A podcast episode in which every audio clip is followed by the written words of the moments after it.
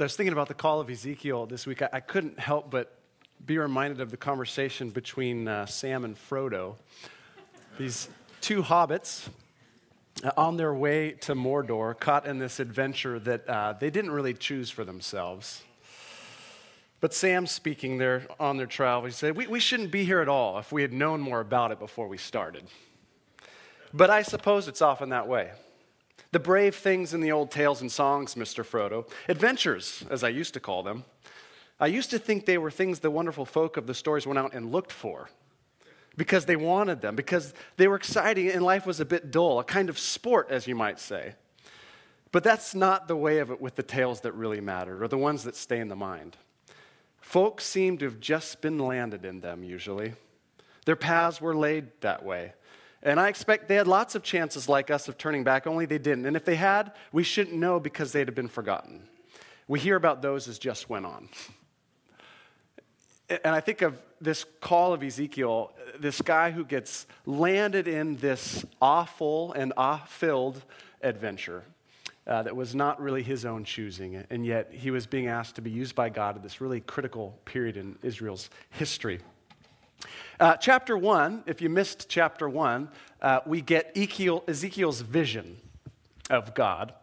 And today, chapters 2 and 3, we get what I would call Ezekiel's vocation, uh, or as my English translation said, Ezekiel's call.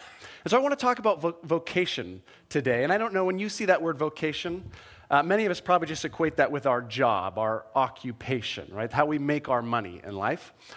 But vocation is a, is a deeper word than that. It actually comes from the Latin uh, verb vocare, which means to call. And so a, a, vocation is, is a, a sense of calling. It's a sense of being summoned to a particular task. It's a sense of being a, a, a specific person with a specific purpose in the world. Our vocation can include our, our job, but it's much more than that. Our vocation is our own, our own unique way of being in the world according to how God has, has wired us and what God calls us to do at different seasons of our lives. Um, I think of uh, Ephesians 2, where Paul says, We are God's workmanship. We are his, his works of art, literally. And we are created in Christ Jesus to do good works, which God prepared in advance for us to do. The idea being God is, is wired each one of us, created each one of us in our own unique ways, and He has these particular works that He has for each one of us to do, and that is our vocation. And, and it can be many different things throughout the different courses of our lives. But I want to talk about what our vocations are. What does it mean uh, to be called by God? And we're going to look at Ezekiel's own vocation today and consider this amazing vocation and, and ask, you know, what, how does this inform how we think about our own lives today? So let's look at this. I want to walk us through this fairly quickly. Um, but I want you to try to get inside of Ezekiel's shoes, uh, inside his clothes. Imagine what it would have been like to be him and to be given this calling from God. I want to point out three things. First, I just want to, these are pretty obvious, but I want to note first who he's being sent to, who he's being called to go to. Um, second, what he's being asked to do. And then three, how God equips him for what he's asking him to do. All right? And then I'll bring out a couple implications for our lives today.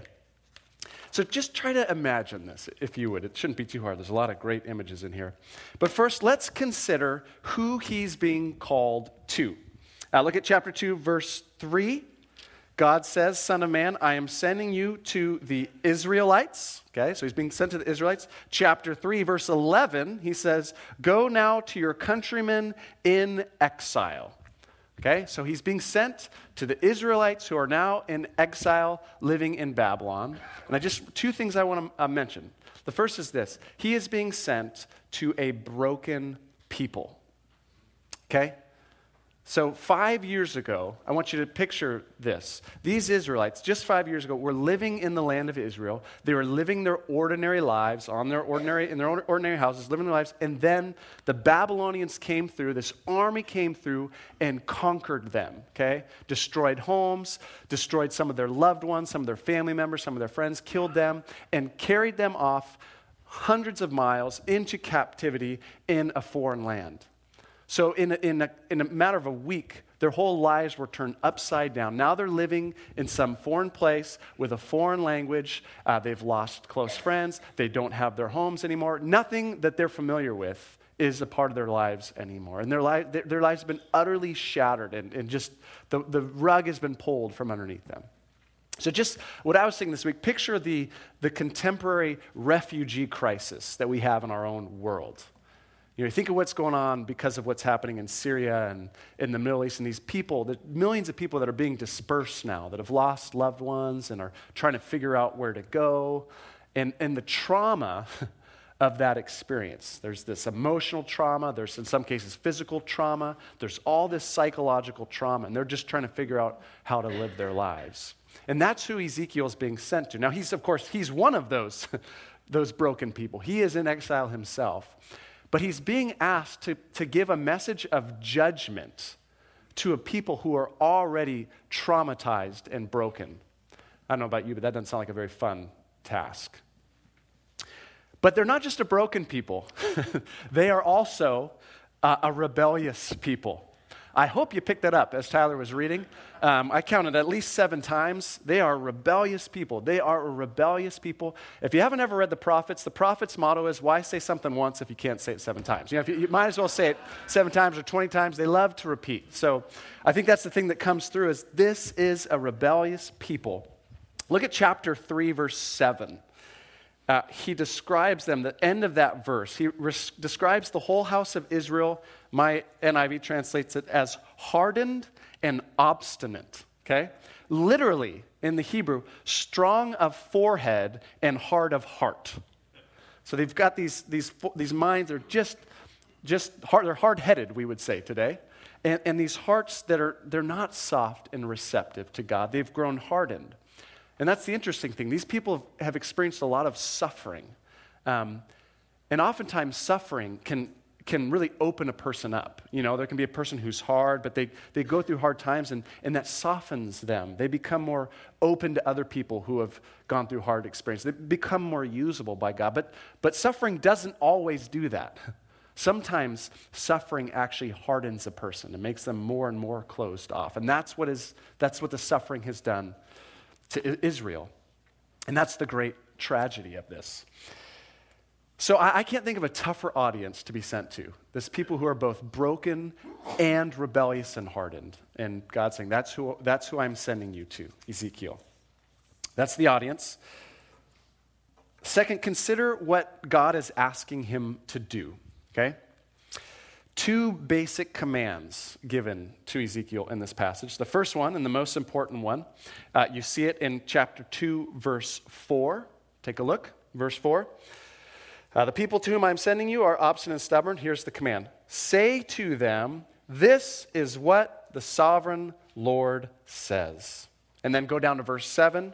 You must speak my words to them. This is the fundamental call. I want you to go to these people and speak my words. Whatever I tell you to speak, you speak. Say, This is what the sovereign Lord says.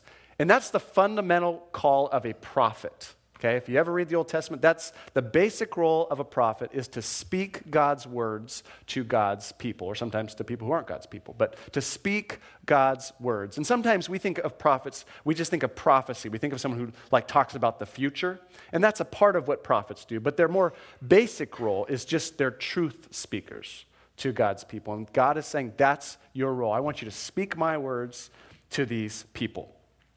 Uh, later in chapter 3, we didn't read this. He tells Ezekiel, You're like a watchman, Ezekiel. I want you to be a watchman for my people. And a, a, watchman is, you know, in ancient times, you have these cities that would have city walls around them, and the watchman would stand on the wall, you know, overnight and would be looking out for, you know, possible threats coming in other, other armies. And God is saying, That's the role I want you to play, Ezekiel, with my people. You're a watchman. But guess who the enemy is coming that Ezekiel is going to warn the people about? God Himself. God is this conquering army coming, and God is saying, I want you to warn the people that I'm going to come in judgment if they do not repent. Quite a role. Uh, and in, in this passage uh, and throughout Ezekiel, uh, you don't have a lot of hope that Israel is going to have a positive response, do you? I mean, look at verse 5. Whether they listen or fail to listen, you need to say these things. Later on in chapter 3, basically they're not going to listen to you. The reason they don't listen to you is because they don't listen to me. So I've got this message for you to pre- preach them. They're not going to really listen to you. Um, but either way, in the end of verse 5, they will know that a prophet has been among them. Whatever their responses, there, there can be no excuse. They will have to reckon with the fact that I have spoken to them through my prophet. And so that's why I'm sending you. So that's the fundamental role speak my words to my people. And then there's one other call that he gives, one other command, and you see it in verse 6. And he really needs to hear this one. Take a look. Uh, you, son of man, here's the command do not be afraid. Let me read that verse. Do not be afraid of them or their words. Do not be afraid, though briars and thorns are all around you and, and, you live among scorpions. Do not be afraid of what they say or terrified by them, though they are rebellious heart. So, house. So, three times in one verse, God's saying, Don't be afraid, Ezekiel. And he says that, but he gives him this image that would leave me really afraid, actually. He says, Don't be afraid, though briars and thorns are all around you, and you live among scorpions. like, Ezekiel, you're going to be like sleeping out. It's going to be like sleeping outside among the thorns, and there's scorpions around. But don't be scared. Don't be scared. I am with you. But that's the call. Do not be. And he needed to hear that because what he was being asked to do would take a tremendous amount of courage, a tremendous amount of, of uh, fortitude. You know, I mean, what he was going to do was going to have all sorts of um, ramifications for his life. And this is what I, I spent time thinking through this week, just kind of reflecting on. You think about what, what would be the relational implications of this calling for him.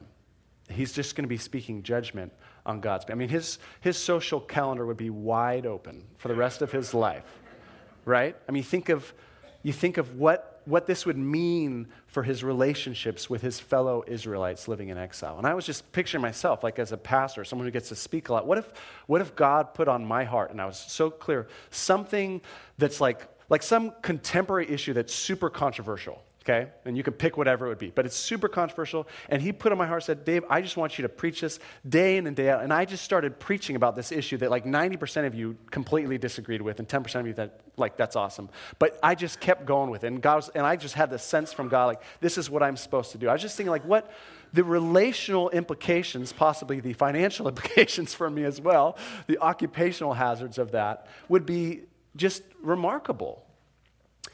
And here's this guy, and he's living in, a, in an ancient Eastern culture where they are, um, they're such a communal culture.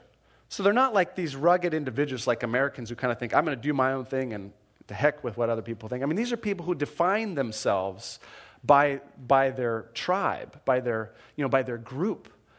And so God is asking Ezekiel to, to have a, a calling that's going to completely isolate him from his people leave him feeling lonely, I'm sure, and just isolated. But God is saying, do not be afraid. And of course, beyond that, there was physical dangers for Ezekiel. To, to preach this message to a, to a broken and hardened people, um, his, his own safety you know, would be in danger. And just a couple years earlier, Jeremiah had been prophesying very similar things. And Jeremiah had been in prison. He had been beaten for the things he had said. And Ezekiel may have known Jeremiah before he was carried off into exile.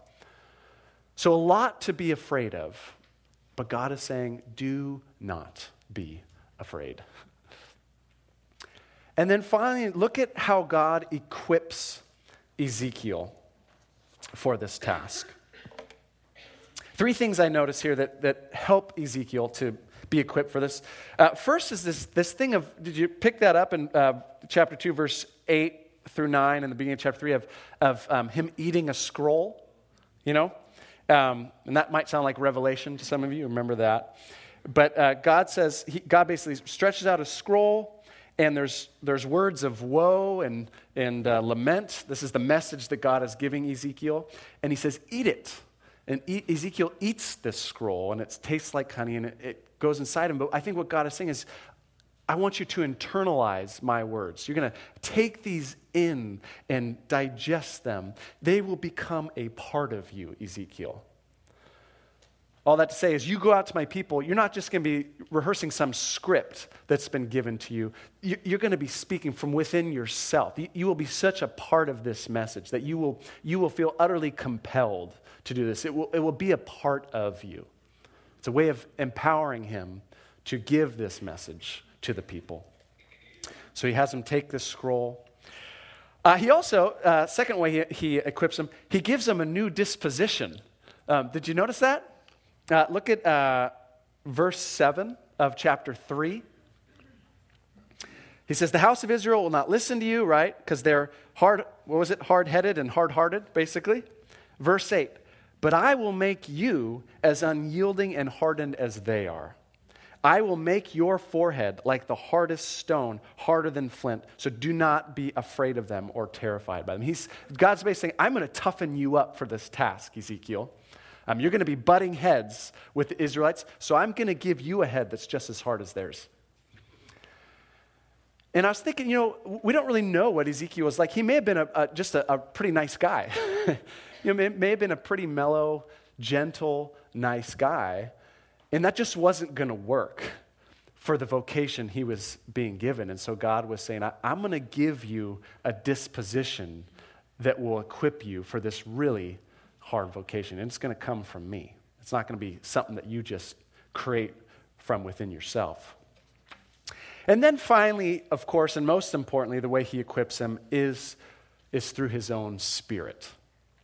And the spirit shows up at the beginning and the end of this passage. Look at chapter 2, verse 1.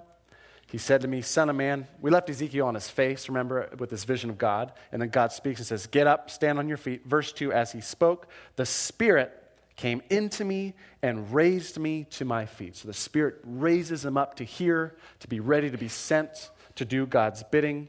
And then the end of the passage, if you look at chapter 3, verse 14, after God has said all these things, verse 14, then the Spirit lifted me up and took me away, and the strong hand of the Lord was on me. Okay, so the Spirit, of course, is filling him, equipping him. So Ezekiel's being sent to a really tough audience with a really tough message, but he's not going alone. The God of the universe, through his Spirit, will be inside of him and will go with him. His hand will be upon him.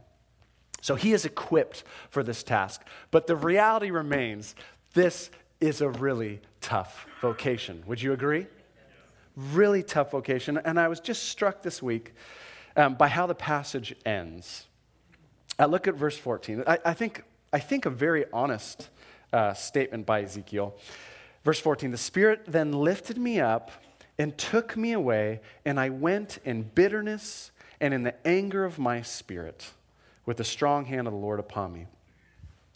It's possible, and you know, scholars debate this, that, that what Ezekiel's saying is that the anger that God has towards his people, his people, he's filled me with that same anger. So I'm going out with that same anger. But it's also possible, and this is where I would lean, is, is Ezekiel saying, I, I was confronted with this vocation, and, and it just left me struggling, angry, but like, why? Am I being called to do this? Wh- whichever the answer is, look at the end of the, of the verse, uh, verse 15. Um, he goes to the Kebar River, and there where they were, I sat among them for seven days, overwhelmed. So he has this, this vision and this call. It just left me overwhelmed. I had like seven days of recovery, of just trying to process what just happened. And, you know, I, I woke up that day. It was, it was just another n- normal day, and I went to the river. Maybe he was working, maybe he was praying. And by the end of the day, he's like, my life had been turned upside down. Everything was going to be different. I'd been given this vocation, but it was so radically different. than what I expected. It was, it was overwhelming to me. And you have to remember, um, this guy, it was probably his 30th birthday that day. So, you know, happy birthday, Ezekiel. Um, but he was a son of a priest. He was raised to be a priest. And you think about the relationship that the, the, the uh, Israelite priests would have with the people, which would be a, a positive relationship, right? This, this mediator between God and the people, this person uh, whom people would bring offerings to that would be a part of the forgiveness of their sins through the sacrificial system, a very positive uh, relationship with the people. And I, I, can, I imagine Ezekiel is sitting there going, I just wanted to be a priest. I never wanted to be a prophet. I didn't, I didn't grow up expecting to be a prophet. That's the last thing I wanted for myself and he's overwhelmed. And then he's off. And he doesn't even know yet some of the crazy things that God is going to ask him to do in this book. And starting next week, we'll see some of the crazy things that he was asked to do. And with that, our, our passage ends. So, how's that for a sense of uh, vocation, sense of calling? You know, I started in chapter one just by reminding us this, we've got a wild God. You know, he's a wild God. He, he's not beholden to, to our categories and our expectations. And what I learned in chapters two and three is this wild God sometimes asks his people to do some pretty wild things. Uh, and he doesn't always ask for their opinion on the matter. You notice that? Doesn't always ask. There's not much of a dialogue here. Um, and it reminds me of Moses in the burning bush, right? Moses, I've seen my people in slavery, and so I'm sending you. And Moses is like, No, you're not. uh, who am I? I can't speak well. Please, Lord, send somebody else. And God's like, No, Moses, I'm sending you. Jonah, I'm sending you to the Ninevites, to your enemies, to preach against them. And Jonah says, No, you're not. And he goes the exact opposite directions. God says, Yes, you are. You're going. And he does. I was even thinking of the, the story of Mary and Joseph this last December. I, I spent a lot of time reflecting on, on Joseph as a, as a young father in the Christmas story and all the things that were asked of him in that Christmas story. And he was never really, his opinion was never really asked. It was just a matter of being faithful to the thing that God was calling him into. These people who are thrown into a story, uh, asked to play this role that's not always easy, that's often difficult, but it is part of God's story of redemption. So it does remind me of those, those two hobbits, you know, thrown into this, this adventure uh, that they didn't exactly sign up for. And I want to balance that by, by reminding us that God is a God who has, has wonderful, good plans for us. He has good desires for us, right? I know the plans I have for you plans not to uh, plans to prosper you, not to harm you. I think of Jesus saying, I've come that you would have life to the fullest. We have this God who's, who's saying, I'm not coming to, to rob you of life. I'm not, I, I've come to give you true life. But along the way, there might be some really hard things that I ask of my people. And so for me, it, you, know, you look at his story, and it, it, it just causes me to at least step back and go, how do I even think about my own life? I mean, what categories do I have for how I even think about my own life's purpose and how I go about deciding what that is? Uh, two questions came to mind this week for me that I want to just throw out your way. Uh, the first one, as I think about Ezekiel's, is uh, how do I measure a successful life? Like, how would I even measure? What, what are my measurements for what defines a successful life? And if, if we just use the kind of common cultural, the world's measurements, it would be well, you know, do you have good friendships? You, know, you have a community around you? Um, have you been successful at your job? Have you um, been able to amass a level of, of wealth for yourself and a, a, living that is, is comfortable? That would be kind of generally how people think, yeah, that's, that's what a successful life, life looks like. Well, if you take any of those measurements to Ezekiel, he's an utter failure, right? I mean, relationally, failure. He preaches all this stuff, and no one responds. I mean, we would fire that guy, you know, as prophet if, if um, he kept going though. So he's, he is an utter failure by the world standards, but by God's standards, he's a success, and those standards being simply faithfulness.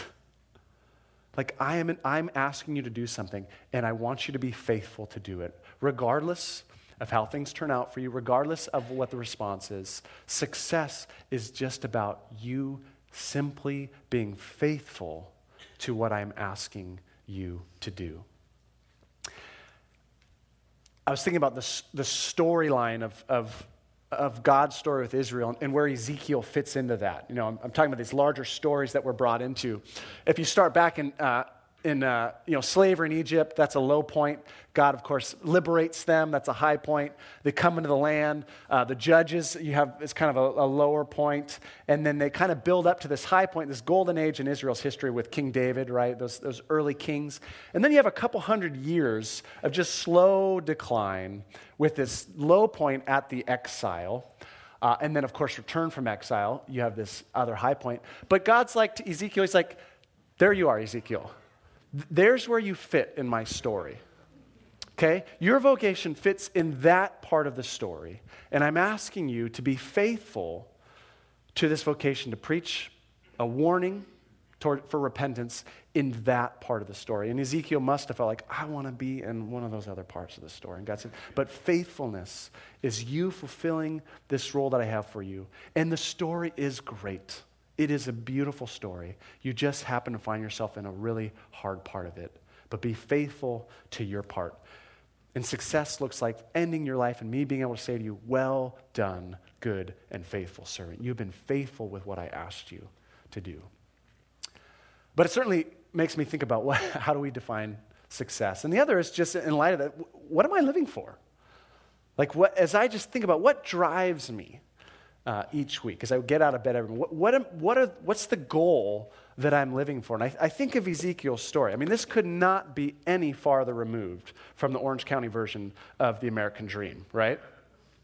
I mean, this could not be more farther removed. Life, liberty, the pursuit of possessions and comforts right? I mean, this is, this is so in, a, in another world from that. And so, at least I think, no, we're not all called to this, obviously, but at least it, it causes me to ask myself, uh, what am I living for? It, it, am I playing out that other story uh, of, of, you know, sort of this Orange County thing of I, am living for freedom, I'm, I'm, I'm living for, um, for comforts, I'm living for people to like me, I'm living for to build up a certain standard of living uh, that makes me feel comfortable, makes me f- feel secure about my future, that that's fundamentally what's driving my life. And then I'm trying to fit God into that story as much as I can.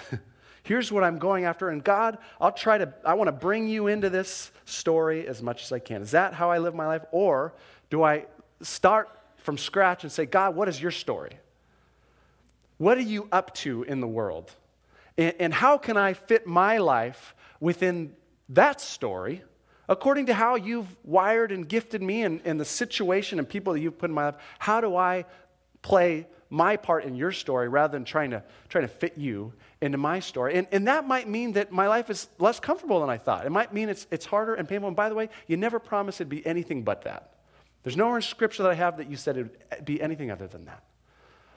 But it certainly causes me to ask these questions. How am I thinking about what success looks like? And how am I, what, what, what's driving me in life?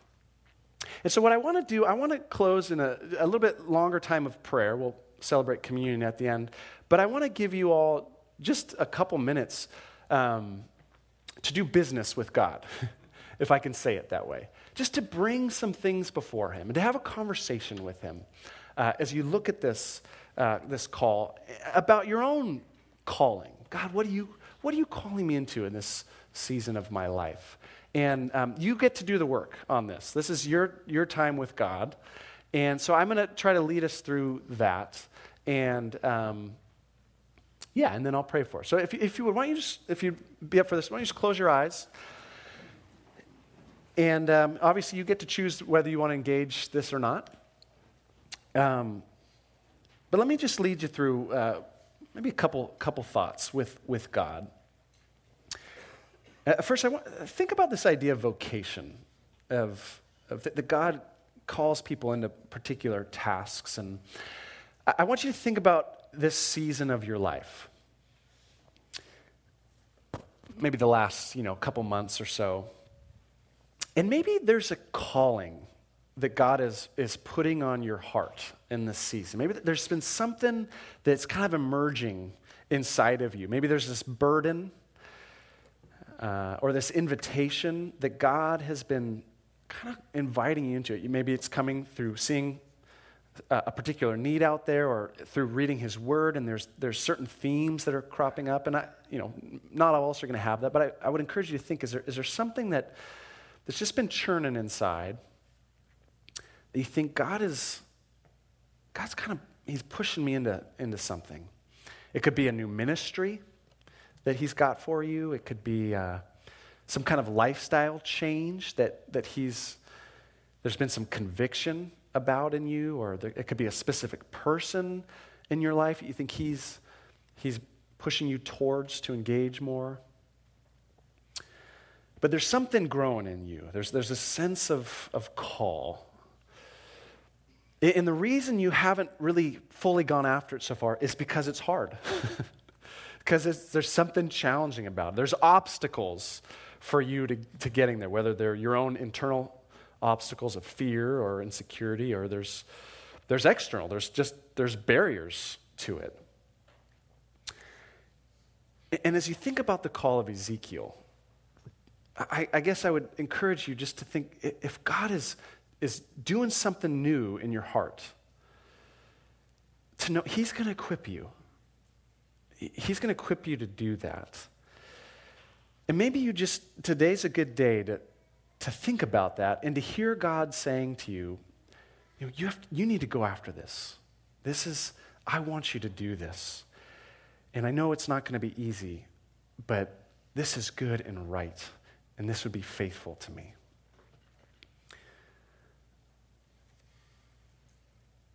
I just think of that image of Ezekiel with this guy with this, this fire in his belly and this, this, this head that has been set like flint. This, this guy who knows, I have to do this. This is something I have to do. And some of you might have some sort of burden. You go, This, I am supposed to do this, and you just haven't done it yet. And so I just invite you to have a conversation with God. Listen for Him. Maybe you want to, there's something you need from Him to do this. So take him, just ask him. What, ask him, this is God, I need this from you right now. This is what I need to, to fulfill what I think you're calling me to do.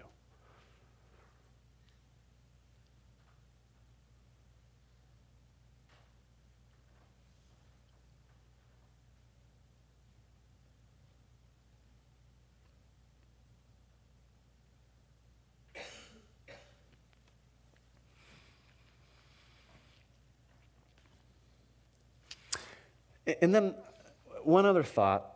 Um, all of us will be able to identify with this one. I would just encourage you to identify something in your life right now that's hard, just something that's tough, some challenge that you're walking through right now. And some of you I know in this room are, are carrying some real burdens, and um, for some of you, those are things that other people know about. Some of them you just carry silently uh, in your own heart.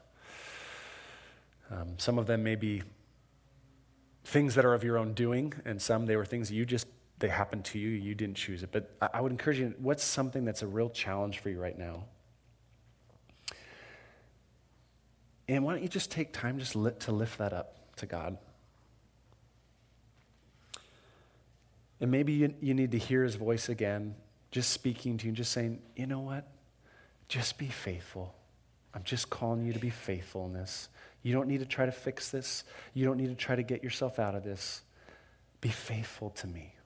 Just walk with me. I'm with you. I will give you everything you need to walk through this. And again, in this one, I, would encourage you what do you need from him right now? What's the one thing that you most need from him in this challenge? And just ask for it.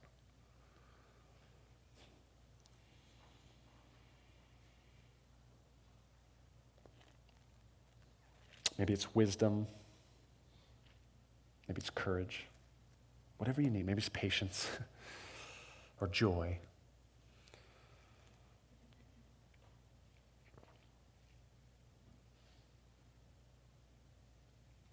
Let me leave you with, with this great promise in Hebrew, Hebrews 13.